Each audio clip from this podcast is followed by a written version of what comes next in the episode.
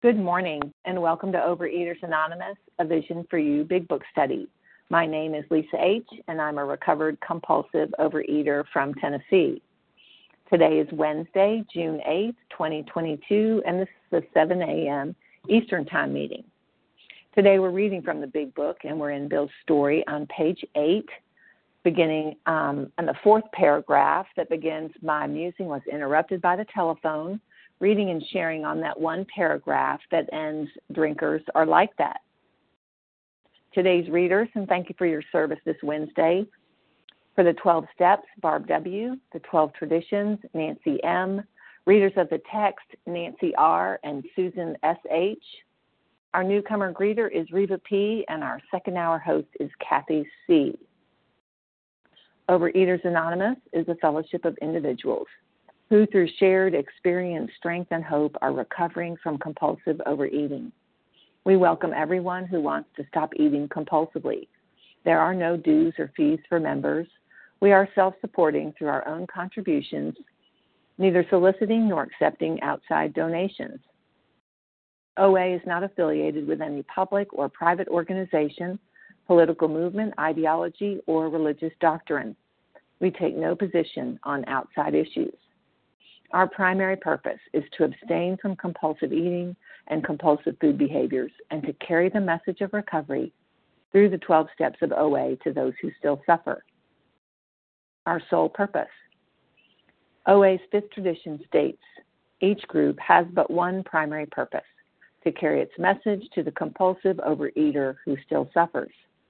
At A Vision for You Big Book Study, our message is that people who suffer from compulsive overeating can recover through abstinence and the practice of the twelve steps and twelve traditions of Overeaters Anonymous. I will now ask Barb W. to please read the twelve steps. Good morning, Barb W., Illinois. The twelve steps. One, we admitted we were powerless over food, that our lives had become unmanageable. Two, came to believe that a power greater than ourselves could restore us to sanity.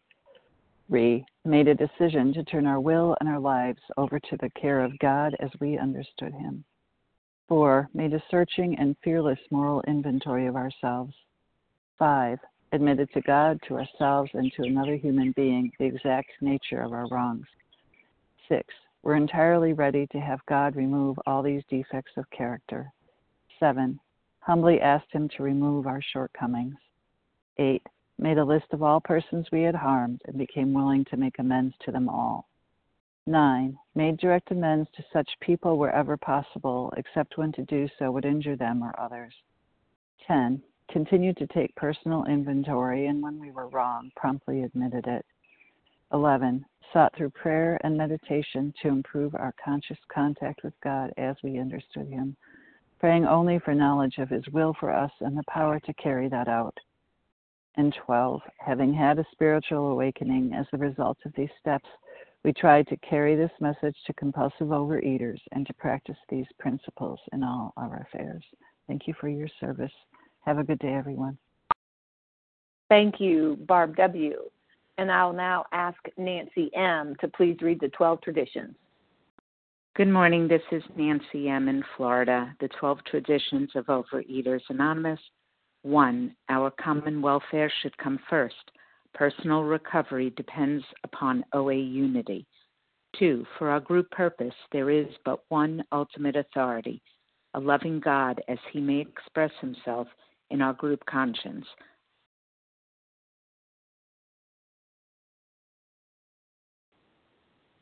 We lost you, Nancy.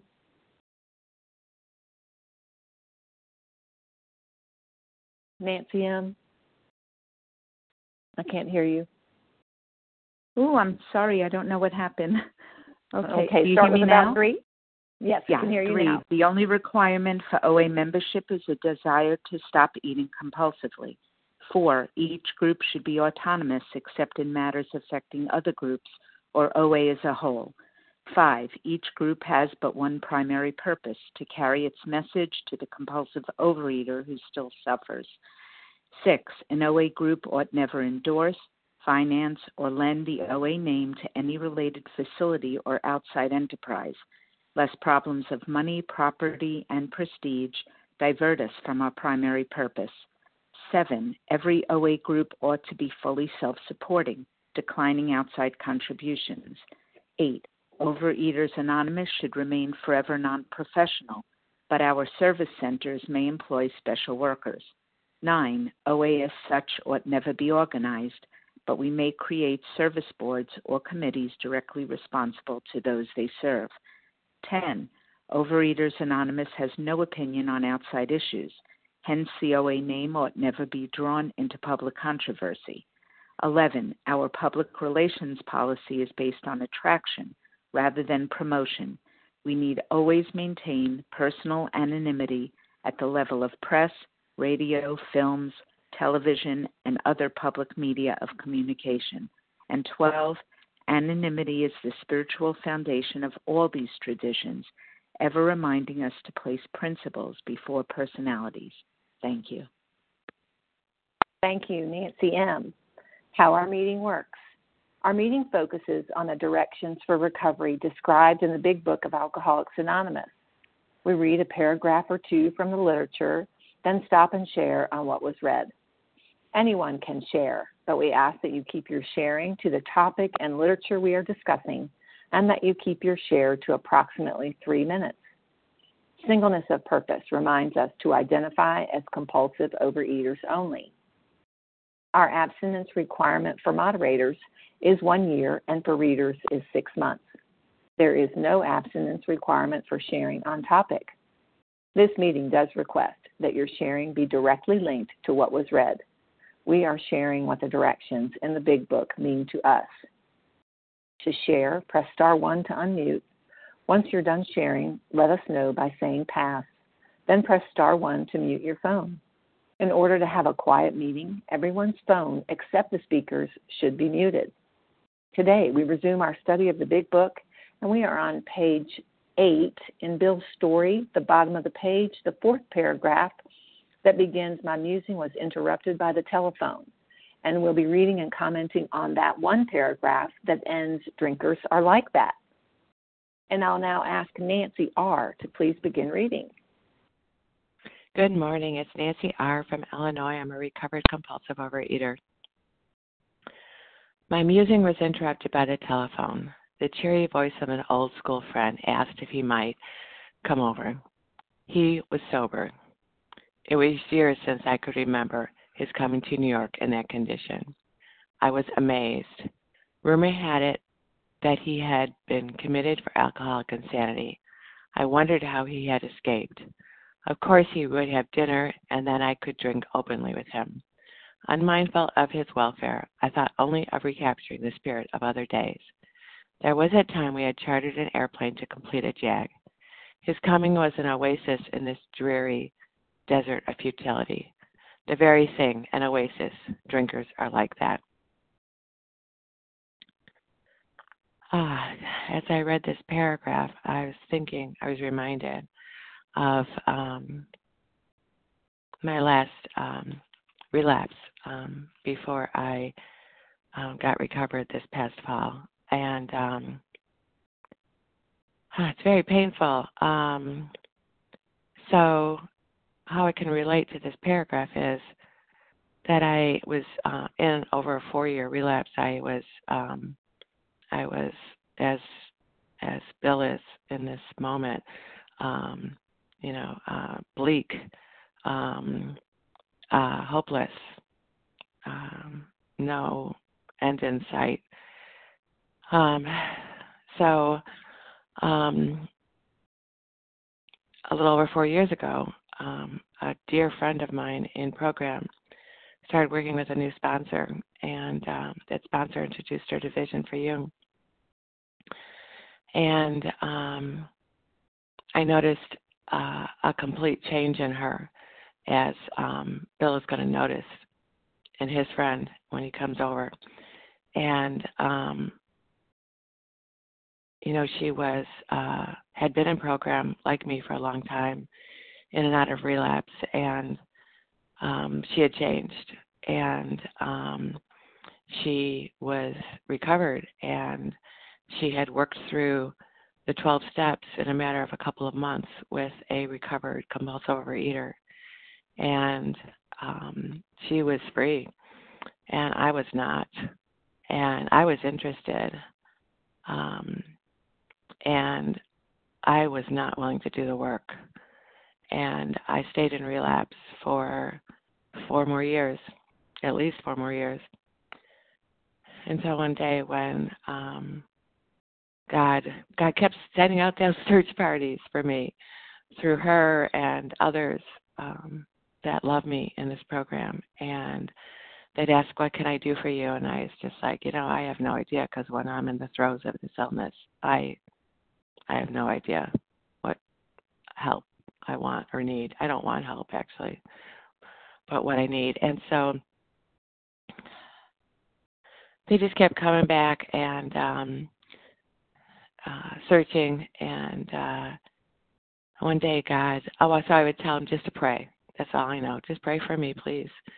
And um, last uh, October, God um, gave me the willingness to start doing this work and pick up the phone and call this recovered person that he'd been, God'd been leading me to for a couple of years. And I kept saying no to. And um, I knew if I called that person, I was going to have to do the work. And so I had the willingness to do it because of God. Put down the food, started working this program, and um, in a matter of months, uh, worked through the twelve steps and nice. Continue to work the steps every day. And uh, so that's what's to come as we continue reading Bill's story. So I am grateful today, and uh, thank you for the opportunity to um, serve. I pass. Thank you, Nancy R. And before we proceed, I'm sorry to say I omitted the reference numbers for yesterday. So I'm going to tell you the, the share I D for yesterday, Tuesday, June the seventh, twenty twenty-two, for the seven a.m. Eastern time meeting. It's nineteen thousand forty-one. That's one nine zero four one. And the ten a.m. Eastern time meeting is nineteen thousand forty-two. So one nine zero four two. Sorry about that omission. And although we value your experience, we do ask that you limit your shares to every third day in order that others might share their experience too. So who would like to read, uh, uh, comment on what was read this morning?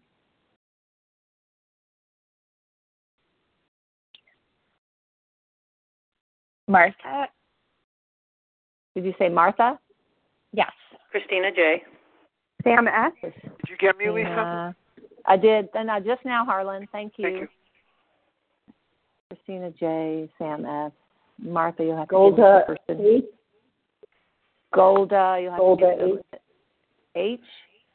H. Yes. Okay. Anybody else? Harlan, Christina. Sorry, there were two people. I missed you both.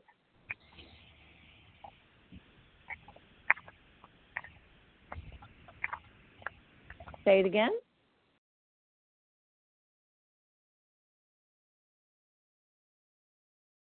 Okay. I didn't know there were two people that I missed. Um, so I have Susan. Martha, Chris. What's that? Um, Susan? It was Susan S H. I couldn't unmute. Thank you, Susan. Okay. All right. This is what I have. Martha, Christina J, Sam F, Harlan G, Golda H, and Susan S H. Martha, Martha, please share with us, and if you'll give me the initial of your last name.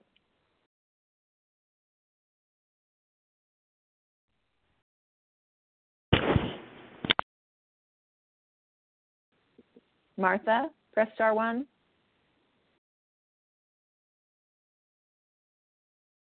Hi, this is Martha. Can you hear me?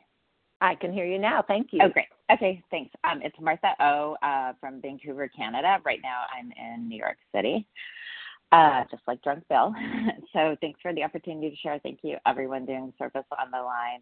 Um, I'm a recovering compulsive overeater and bulimic. I'm really grateful that we read this today. I was just thinking, um, you know, I'm coming back from a relapse. Um, I have just over six weeks back, and, you know, my whole story in O A is a lot of, you know, what seemed like what felt like permanent recovery and then terrible relapses. But um, when I'm in my disease, I what I really, really identify with in this reading is that idea that everybody, or it's not even an idea, it's a reality that everybody else is a means to an end to feed my needs. Like, how do they fit into the raw, deep need I have to feed my disease or to to validate me or, you know, whatever it is I need? Like, pe- humans, it's like they don't even have their own internal lives other than what I need. Um, and I also, the, the music being interrupted by the telephone, I think of how many different times when I've been relapsing that I have, I felt like my um, escapism is interrupted by the telephone. And then I have to decide is, you know, will this, do I answer this um, or what's in it for me? Or, you know, do I need to pretend this call never happened? Um, and I love the, you know, unmindful of his welfare and just the idea that The ha- that any happiness or freedom or joy that could exist is in recapturing the spirit of other days. Like, there's no concept that future ha- that happiness could be in the now or ahead of me, um, and and the idea that uh, like those memories or somebody that can bring back memories is is an oasis. And I love just love that ending. Drinkers are like that. Like, eaters are like that. But I guess there's so much hope ahead. I love the next line about the fresh-skinned and glowing. And I think about all those times when I was in relapse when I did happen to pick up the phone for whatever reason, the, the grace of God. And to hear to hear that glowing joy in another in a recovered person's voice is such a lifeline. And you all are that for me. So thank you for being here. And um, thank you for the opportunity to share. I'll pass. Thank you, Martha O. And Christina J., you're up, followed by Sam S. Morning, everyone. Christina J. from the state of Washington. Um, yeah, there's going to be so much on this paragraph, and I so look forward to hearing everybody's take on the different parts of it. The thing that really jumped out to me was the very thing in an oasis. Um, I lived in fantasy all my life, that this diet was going to do it, that diet was going to do it, um, and the food was going to do it, and the spiritual recovery was going to do it, in spiritual programs, sitting in the desert alone, starving for four days and five nights, searching for the answer, um, spiritual circles, uh, you know, dancing naked in the moonlight, I don't know, tons of shit that was just like the oasis I was chasing that was never there when I got there. It was going to be there. I knew I was going to find this miracle. I just had endless hope. I never thought of killing myself, but I had this endless hope that someday I would get this. I would get this. That was a joke. And the true oasis came for me when I heard the word recovery in the vision room. And I don't didn't have an Ebby come my way, per se. I had people along the journey. The first O A rooms I went into was the first taste of what this Ebby could bring to me, and all the rooms I went through through the years. And then I got to uh, starting my own meeting here in Washington, and somebody said in the meeting, "Have you heard vision?" And I was like, "Oh, yeah, whatever, another phone meeting." And then they said it to me again in a very serious way. And I was in relapse, and I sat one night and listened, and that was my Ebby. I heard your voices on the line, saying recovered. I heard your joyful, you know, like uh, the voice of ill friend. He sounded wonderful. You sounded wonderful. You sounded clear. You you talked of the the spiritual uh, awakening. You talked of the sunlight of the spirit. You talked of things I had never heard in the rooms, and my heart was like grasping for what it what it could be for me. I want it. I wanted it. And uh, this paragraph, he's not really thinking of that. He's thinking of his drinking and how he could drink in front of this person. And um, I didn't really have that. I, I, I ate secretly in closets, hidden in my car, hidden in back rooms. I never ate openly with anyone. Um, of course, there was buffets where I justified two or three plates, but everybody else was eating, and no one thought that I had a problem. So the I chased it all my life, and it was never, never fertile. Nothing in the life that I had before recovery, in vision, in this O A room, this healthy O A room, did it for me. Um, you guys and the book has the oasis I was looking for all my life. Love you guys, and I pass. Thank you, Christina J. And Sam S., you're up, followed by Harlan G. Hey, good morning, Lisa. Thank you so much for leading today. Morning, up friends. My name is Sam S. I'm a recovered compulsive eater. I live in Bristol, Rhode Island. I just love my buddy Bill here. Um, my music was interrupted by the telephone. Don't interrupt my thinking. Do not interrupt my thinking of taking action to tell me that you have taken action. Don't do it. Mm-mm. And uh, and what I love here is that this line, you know, the idea of he was sober. I mean, it's in, in italics, so it's important. The idea for me was that sobriety wasn't fun. Um, 'cause for me, being abstinent and untreated is not fun. And uh, and so um, when I when I see myself in these pages, I think that the only way to um, to be quote unquote abstinent is by um, by cheating the system and getting away with it, because I don't know any other way that I've ever lived, um, other than fooling people to think that I was um, that I was not using, and talking a big game, and uh, and lying. Um, but what I, I absolutely love here is that um, the w- where I find myself in these pages is that the idea of people being an inconvenience to me, but now that you're here, let me vomit all of my problems all over you, and let me use you up and chew you out and, and spit you out. I want to be bulimic with people. I want to take them in, and I want to... That's just, that's who I am, and it's who I can be um, if I'm not in the work and I'm not in the steps. And um, the idea of recapturing the spirit of other days, my mind, the, the obsession of the mind, the lie, the delusion that I tell myself that food is still a good idea. I don't remember any of the consequences. I won't remember them, but I remember in my in my mind that is twisted, that there was, oh, yeah, no, no, no, we had a great time when this happened. I don't remember all the afters. I, I can't. And so I just, um, you know, the, the word oasis here, um, it's a refuge.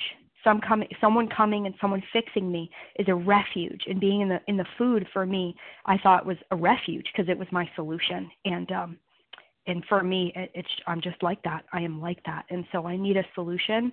Um, I love my buddy Bill over here, and I just love that I, that I can do that still in, in recovery today. I can I can muse, I can think, and um, I can plan in my in my head how life is supposed to go without actually getting in life and without following the the steps of the women um, that are actually doing this thing. And uh, I'm grateful to be here today. Thanks. With that, I pass. Thank you, Sam S. And Harlan G., you're up, followed by Golda H. Thank you very much, Lisa. I'm Harlan G. I'm a recovered compulsive overeater. I live in Scottsdale, Arizona. We're looking in on Bill Wilson in November of nineteen thirty-four, but let's back up to April of nineteen thirty-four, and we find Ebby Thacher. Ebby Thacher and Bill Wilson will meet each other in nineteen ten when they are both students at Burr and Burton Academy. And at Burr and Burton, they will become fast friends. They will also do an enormous amount of drinking together. They are drinking buddies. God knew who to send to give Bill the message. He sent an alcoholic. And what does Doctor Silkworth tell us? He tells us that in order for the message to be carried, it must have depth and weight. But let's back up to April of nineteen thirty-four. Ebby Thacher is in Manchester, Vermont, right across from East Dorset, Vermont. That's how they know each other. Manchester is where many wealthy families have summer homes, and the Thatchers were wealthy industrialists from Albany, New York, and they had a summer home in Manchester, and Ebby was sent there to get away from the family in Albany because he was unusually drunk and disorderly. He goes out there in April. He's painting a wall to get the house ready for the summer. He starts drinking heavily. Pigeons land on the gutter. He takes a shotgun out, blasts the pigeons. Neighbors call the police. April of nineteen thirty-four, Ebby is arrested for drunk and disorderly. He is told at that time, if this happens again, you're going to Brattleboro. Brattleboro is not only a town in Vermont, it is where the insane asylum was at that time. It may still be there, I don't know. But he is told he's going to Brattleboro. August of nineteen thirty-four, end of August thirty-four, Ebby is driving drunk. He drives into a woman's home, shows no contrition, hops out of the car. Her kitchen is destroyed by his car, hops out and says, "Hey, Toots, how about a cup of coffee?" She calls the police, and in early September of nineteen thirty-four, Ebby is to be remanded to Brattleboro for an indefinite period of time. Two men, Roland Hazard and Sebra Graves, Junior, will step to the judge and ask for Ebby. Sebra Graves Senior is the judge. He will remand Ebby to their care. Ebby will go into the Oxford Group movement in September of thirty-four, and in November, with two months of sobriety, he will be told to give testimony. Testimony means share with someone what God did for you. He thinks we can do this with, and he thinks of Bill Wilson. It is now November.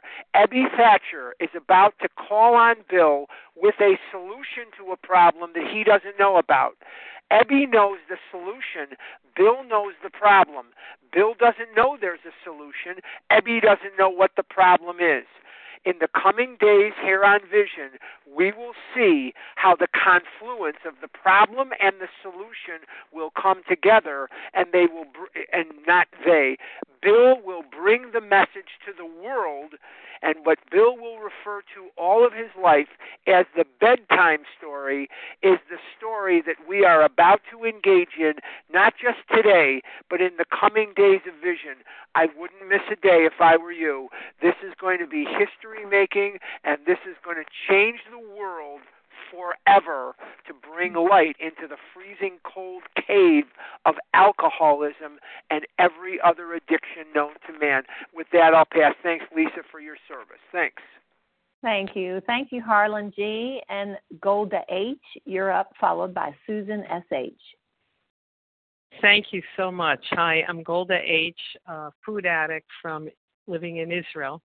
Um, Uh, yeah, I really, there were sentences that just jumped out at me. I don't know. This is what jumped out at me. He was sober, like italics. And this is what I do. I notice every overweight person around me. I don't notice their smile. I don't notice their eyes. I don't notice their soul, their personality, anything. I just notice right away if someone's overweight or not. Still. Um, It's a hypervigilance about other people, like taking other people's inventory and um, in relation to my addiction. And, um, of course, it, it has other meanings that, you know, he was sober, of course. That was very important to the story, obviously. But, um, and then he says, I wondered how he had escaped. Like, not maybe he was recovered, maybe he's released, maybe he got healed. No. How had he escaped? Like he's a convict, like he, and he was, I guess, you know, like it's all negative. And then it goes into me, me, me, me, me, you know, I could drink openly with him. I can do what I want. I can, you know, I don't have to hide my drinking, unmindful of his welfare. I thought only of recapturing, you know, I want to feel good.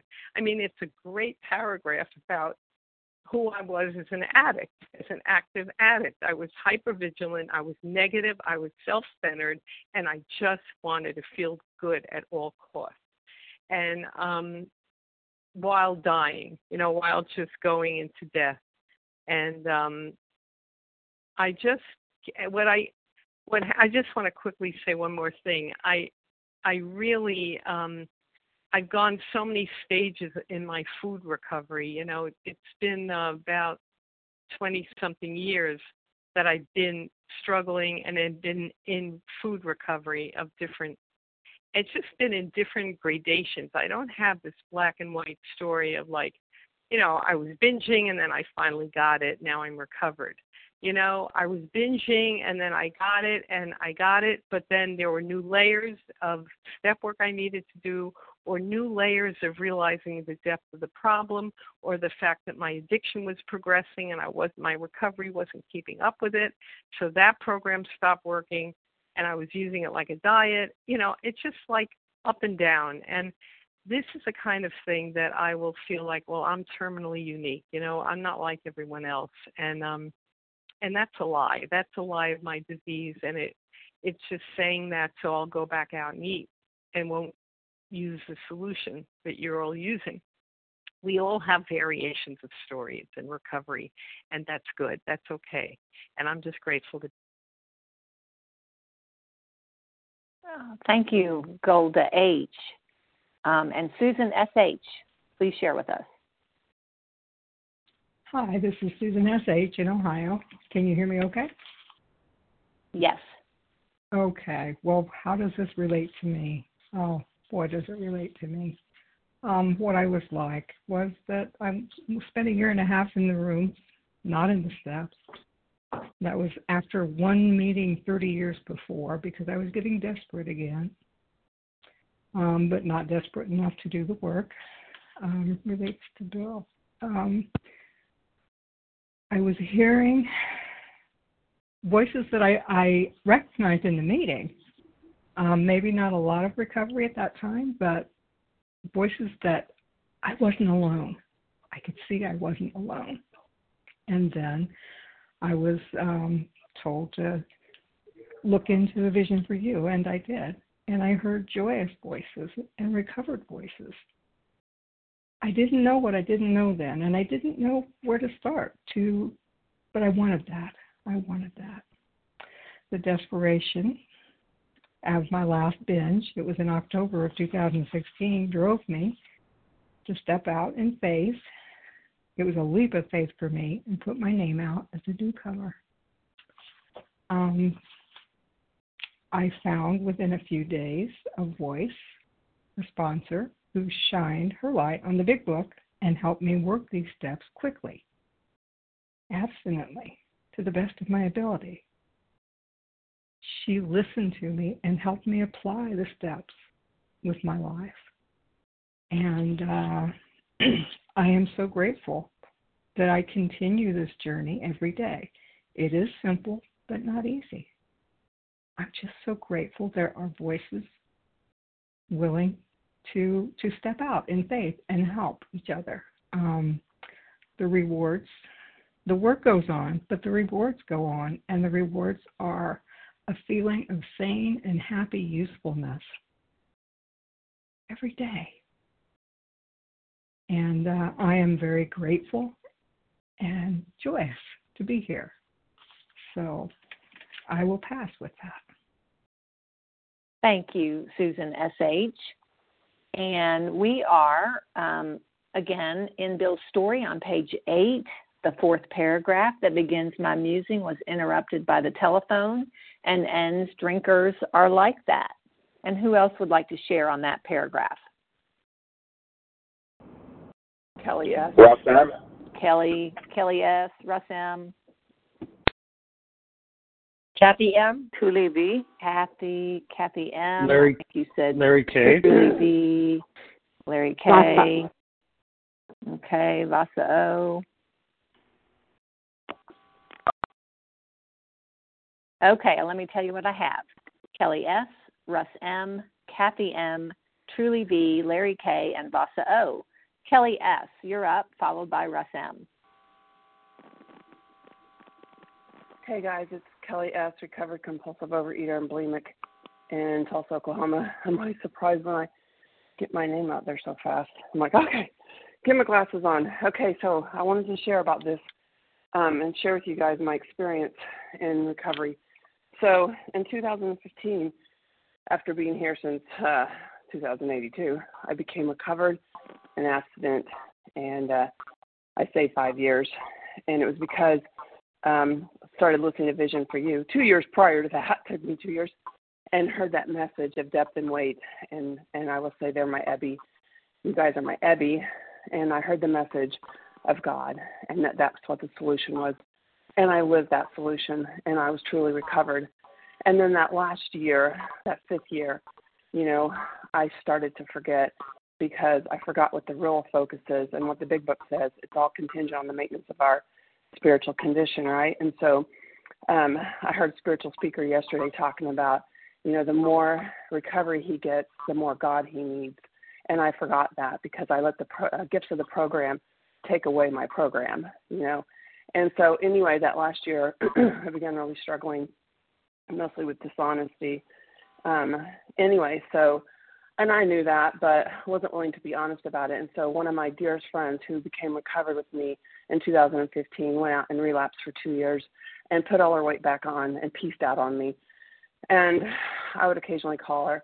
Well, she came back a little over a year ago, and she started um, she stopped, started with a new sponsor that she knew of from from Vision, and she was listening to some workshops some people, some women were putting on that were on fire with God. And she'd call me, and she was like on fire, and I'm just like listening to her. I love her dearly. Today she is my accountability person, and I would listen to her, yeah, yeah, yeah. But you know what? What I was doing was working, mm, but wasn't wasn't really. I mean, come on. You know, all I, I was abstinent. I was keeping my weight off. I was using my tools. I was working steps. Well, was I? Not really, right? And so I would listen to her because I love her, and she would call me, and she was on fire with this God thing, this thing that I'm like, well, I mostly spend time with God. You know what? I forgot. The tools aren't the solution. The steps aren't the solution.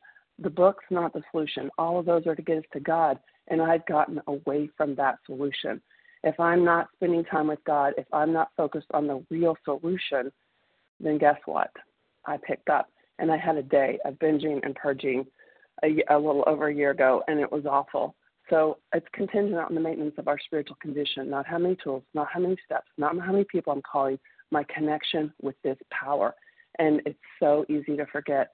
And I just wanted to tell you guys that and just say, today I know the real solution. These things all get me to God, but God is my answer. And thank you, God, for my friend, that we have never given up on each other, and for you guys for being my Ebby. Love you guys. Pass. Thank you, Kelly S. And Russ M., you're up, followed by Kathy M. Good morning. Uh, thank you for your service. Good morning, fellas. Russ M., recovered compulsive overeater from Norristown, Pennsylvania. So the Sierra's a killer, you know, especially the history. Harlan broke all that down, and when I when I hear these, the whole Bill's Story, Ebby, how how these people that weren't connected became connected, and now we're connected to them. Now we we got God's hand in all this. You know, it's it's pretty damn cool how uh, you know, Sebra Graves and then Ebby and then the, the Oxford Group movement comes to Bill. Bill develops it. And then here we are, all these years later. You know, I'm not, I'm not killing my body or hurting people. You know, and you know, I I think of that with my Ebby. Quickly, uh, he was a, he was recovered uh, crack addict, and and uh, you know, I knew he had a solution. You know, I didn't know anything really about A A or anything like that, but I knew he had a solution. I asked him, so look, I think I got an issue with with food. He said, you better check out a twelve-step program, and, you know, I poo-pooed it. You know, I, I threw it down, and uh, for about nine more years, I had to be crushed to, to be open to it. You know, I, I wish I was open, or I wish I was broken. You know, I wish I was, my ears and my heart and soul was open enough to be able to, to move forward. I had to suffer that time, but I just think I was connected to him through my father in music. His best friend, one of his best friends, his mentor in music, and it's like it's like four, it's like wait, like thirty years before I was born, and then I get connected to my Ebby, all through, you know, God's hand. And like Kelly just said, I love the book, I love my fellows, I love this program. It's, it set me free. Yet all this leads me to God, and it develops. You know, I I gotta be armored up in my spiritual life, with my emotions, to be regular, to be just like a normal human being, to get through life. If not, you know, I'm going to be in that, I'm going to be on any substance that's going to keep me medicated. So now that I just took it from the East Coast to the West Coast with all this, my crazy train of thinking, uh, it's only through God that I'm on this phone. And, you know, this, this program was inspired by God. Not that you need me to tell you that, but you understand what I'm saying. All right. Lo- love you. Have a beautiful day. I pass. Thank, thank you, Russ M. And Kathy M., you're up, followed by Truly B. Hi, this is Kathy M., a compulsive recovered eater from Massachusetts. I want to thank everybody on the line that's doing our service this morning. Thank you for taking my call. So my Ebby was a um, a friend from um, uh, another fellowship that we had both been in for uh, many years, and uh, um, we did a whole bunch of pay and ways together, and and um, and were successful, and then we weren't. Um, and then she uh, said, hey, uh, let's try these O A meetings. And I said, okay. And, and we went to a couple and said, with all our experience and knowledge from our other program, let's just sit down with the twelve and twelve, A, twelve and twelve and, and, and do it ourselves. And, and we tried two or three uh, times of doing that. And we talked about food and we talked about food and we talked about food. And we realized, nah, this isn't going to work. And, uh, and we let it go. And, um, probably about a year and a half after that, she came to me again and said, um, you know what, I've gone back to those O A meetings, and, and I think I found one that, that maybe you like too. And so, again, off off I went to uh, the O A meetings, and um, and this time I, you know, I, I, I got a group and I got a sponsor, and, and um, you know, I was working the program to the best of my ability that I thought, and um, I had the pink cloud, and, and um And I lost some weight, and I can't tell you that I had abstinence, and I can't tell you that I had recovery, but I thought, I thought, I thought, and that's been pretty predominant in the last two minutes of my talk is I thought I had this. And, you know, I got to a point about four years, five years recovery, and I can't call it recovery, uh, um, not eating foods, and, and things just weren't going right. And uh, I was just not, you know, the unmanageabilities in my life were creeping back in, and, and, um, you know, and I finally found a, a guide through um, through this program, um, uh, and uh, I went through the steps again in the Big Book, and, and I found abstinence, and, and what a world of difference. Uh, and I just uh, want to thank everyone for being out there for me today. And um, if you haven't worked the, the, the steps in the Big Book yet, give it a whirl. So thanks, uh, and I pass. Thank you, Kathy M. And Truly V, you're up, followed by Larry K.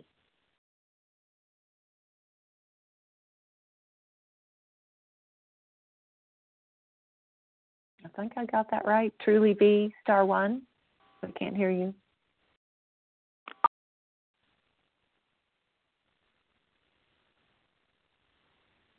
Truly okay. B, may I be heard? Oh, now you can. Go ahead, oh, Truly. Yay. I, I'm just so happy to hear all the beautiful messages this morning.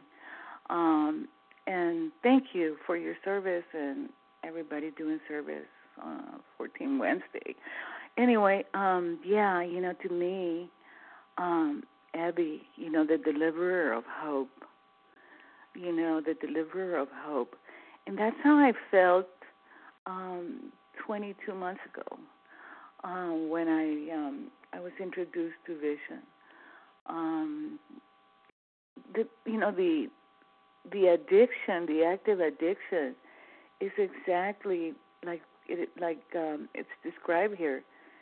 It's a dreary, dreary desert of futility, you know, trying to put the food down on your own, going to meetings that are not healthy and not getting the message, and being around recovered people and wanting the food plan. Just give me the food plan. There's a magic food plan out there. You know, if I give up this, if I eat this, if I don't do, you know, and it's like, no, the the message is really simple. You know, the message is in the book. But I had known this book for so many years, and I had not heard this book. I did not understand this book. I didn't understand Bill W. And you know what? Uh, studying the book with you guys has made me fall in love with Bill um, and be so grateful uh, to Bill for this big book, because this is the solution. And, uh, you know, we bring hope. And the woman that brought hope to me, my own Ebby Thacher, she, I had seen her for years overweight. And when I saw her recovered, there was hope. You know, maybe I can do it if I do what she does. And she, guess what? She's still recovered. And to me, at the time, you know, to have thirty days of abstinence was huge. This woman has tons of years of abstinence, and I want what she has. Oh, she has. I want what you guys have. And then, you know, I got to say, you you were all my Ebby. And one particular man that's going to follow me, you know, his attitude towards this program, his infectious uh, happiness, I wanted to share it with you. He's my Ebby. And, you know, re- receiving all the welcome calls when you introduce yourself in this program, you guys are all my Ebby. But you know what? We have to pick up the phone and listen. We have to allow ourselves to be loved. We have to do what you do in order to get this miracle.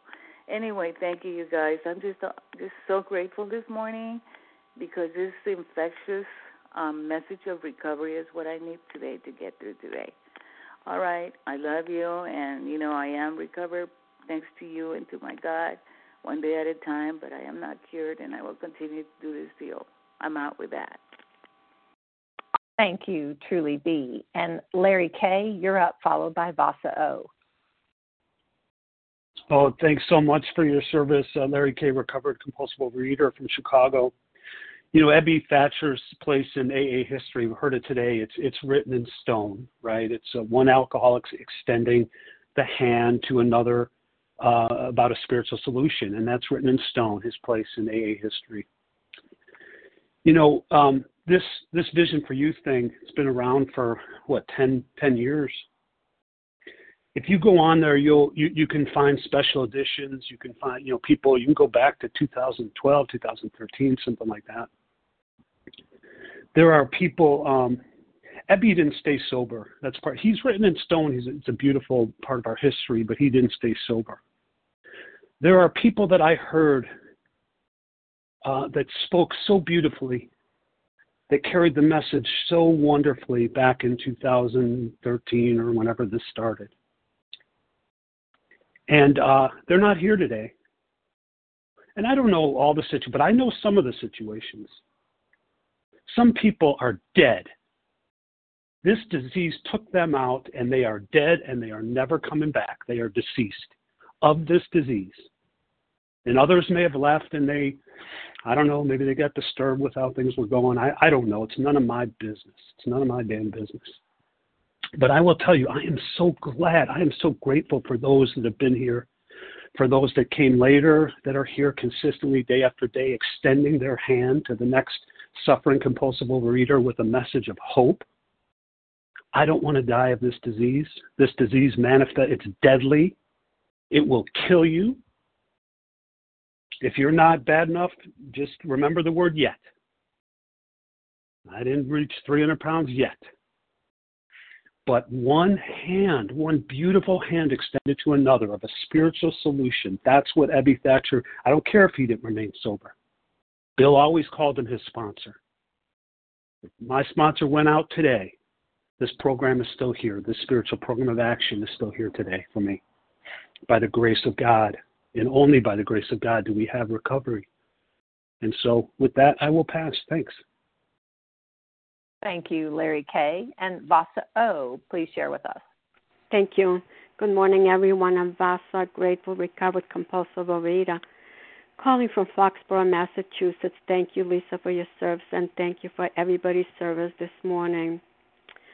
I love Bill's story, and uh, I love everybody's stories that I hear on the phone bridge. Uh, we all have our stories, and they're, they're very important, and I love hearing other people's stories.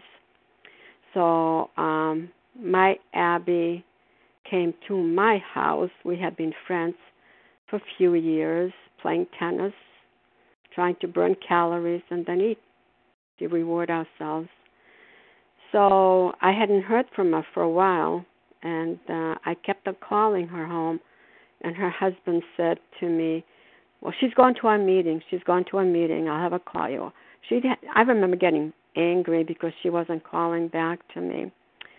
And I said, oh, she must be really some important person, you know, going to all these meetings, you know.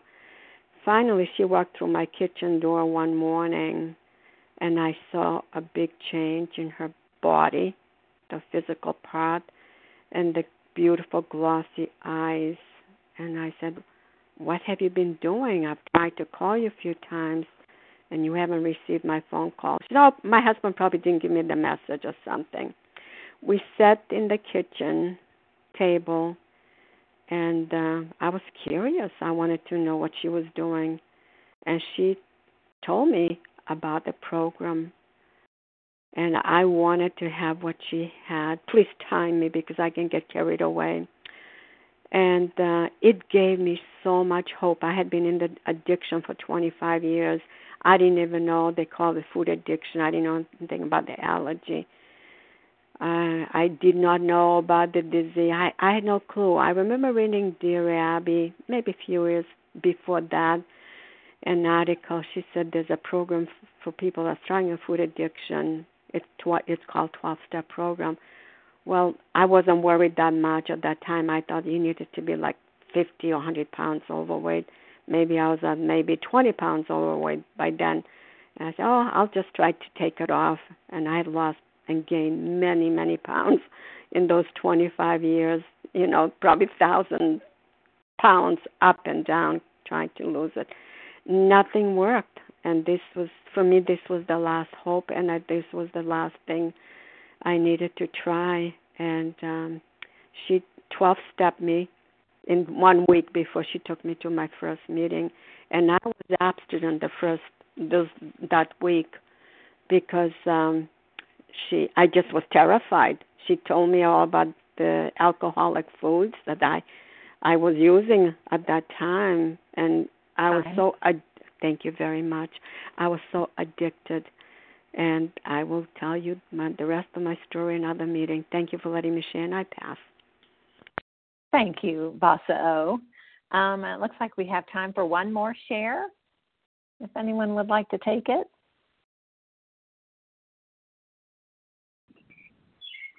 Jim in Ohio. Karen K. All right, I'm going to go with Jim and Karen. If we have time, we'll we'll get to you too. Jim, please share with us. Yeah, I'm Jim S. from Toledo, Ohio, compulsive overeater. Um, I haven't been connected with O A very long, but I'm getting a lot of nourishment out of the text that we read. And uh, I have a mood disorder. And yesterday I was at an A A meeting, and I was just in that mood where I didn't want to participate.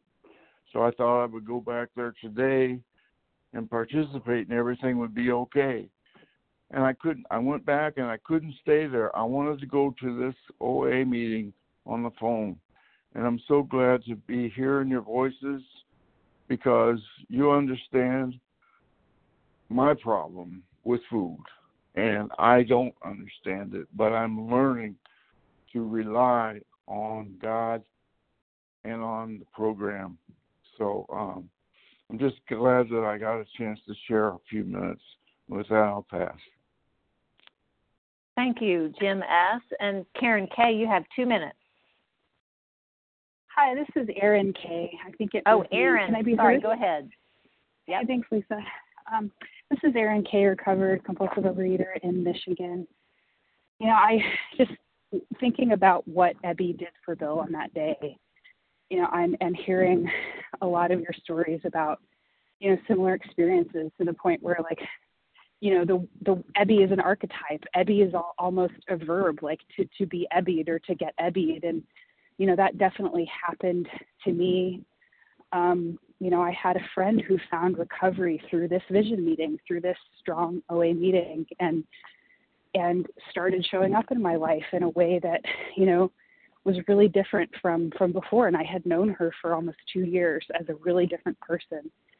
And, you know, I when I um, introduced myself as a newcomer on this meeting, I got inundated with calls, to the point where I was overwhelmed and started to feel guilty because I couldn't return them all. But I mean, but it was a beautiful thing. And I remember, you know, when I came to my very first in-person O A meeting locally to me, I was so broken. I, I cried through that whole meeting. But you know what? Not a single person in that room on that day called me.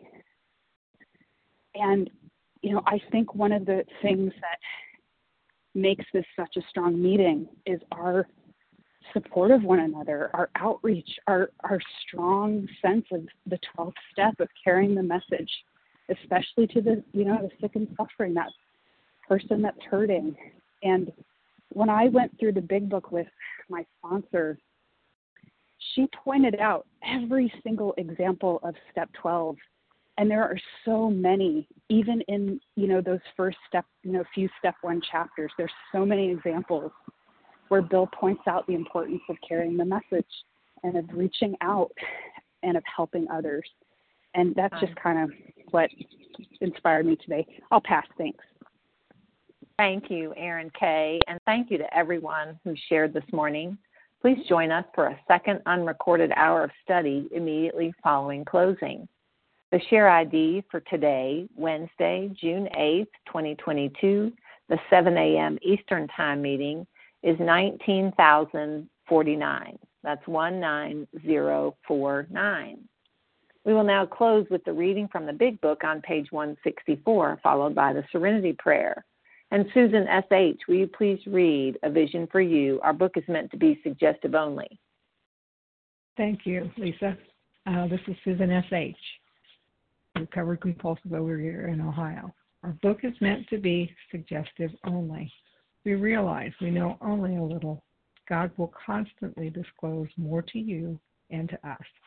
Ask Him in your morning meditation what you can do each day for the man who is still sick. The answers will come if your own house is in order. But obviously you cannot transmit something you haven't got. See to it that your relationship with Him is right. And great events will come to pass for you and countless others. That is the great fact for us. Abandon yourself to God as you understand God.